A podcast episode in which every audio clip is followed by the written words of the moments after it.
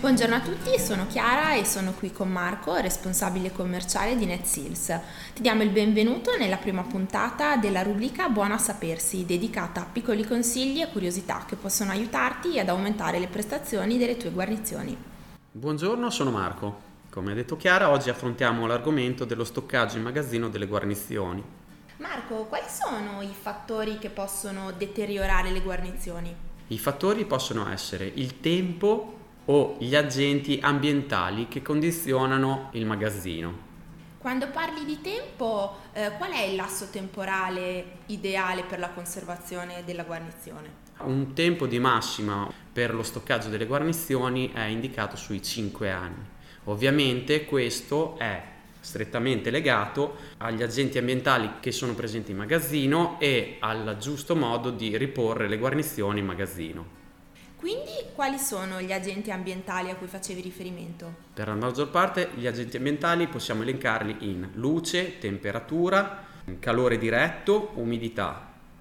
Per quanto riguarda la luce, quello che ci preoccupa di più per mantenere la guarnizione integra è la luce diretta del sole, la radiazione UV.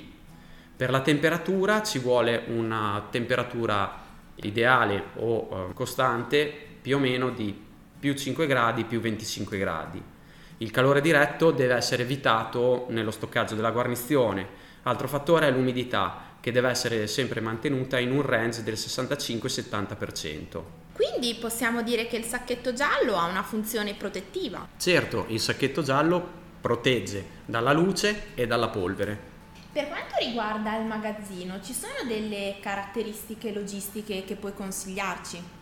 Sì, bisogna avere degli spazi adeguati che evitino compressioni o deformazioni della guarnizione all'interno della scatola o del sacchetto dove viene riposta.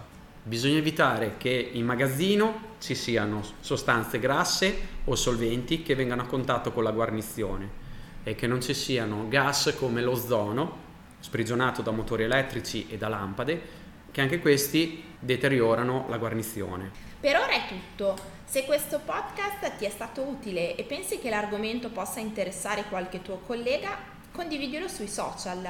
Io, Marco e i nostri colleghi di NetSeals ti ringraziamo dell'attenzione e ti aspettiamo per altri approfondimenti.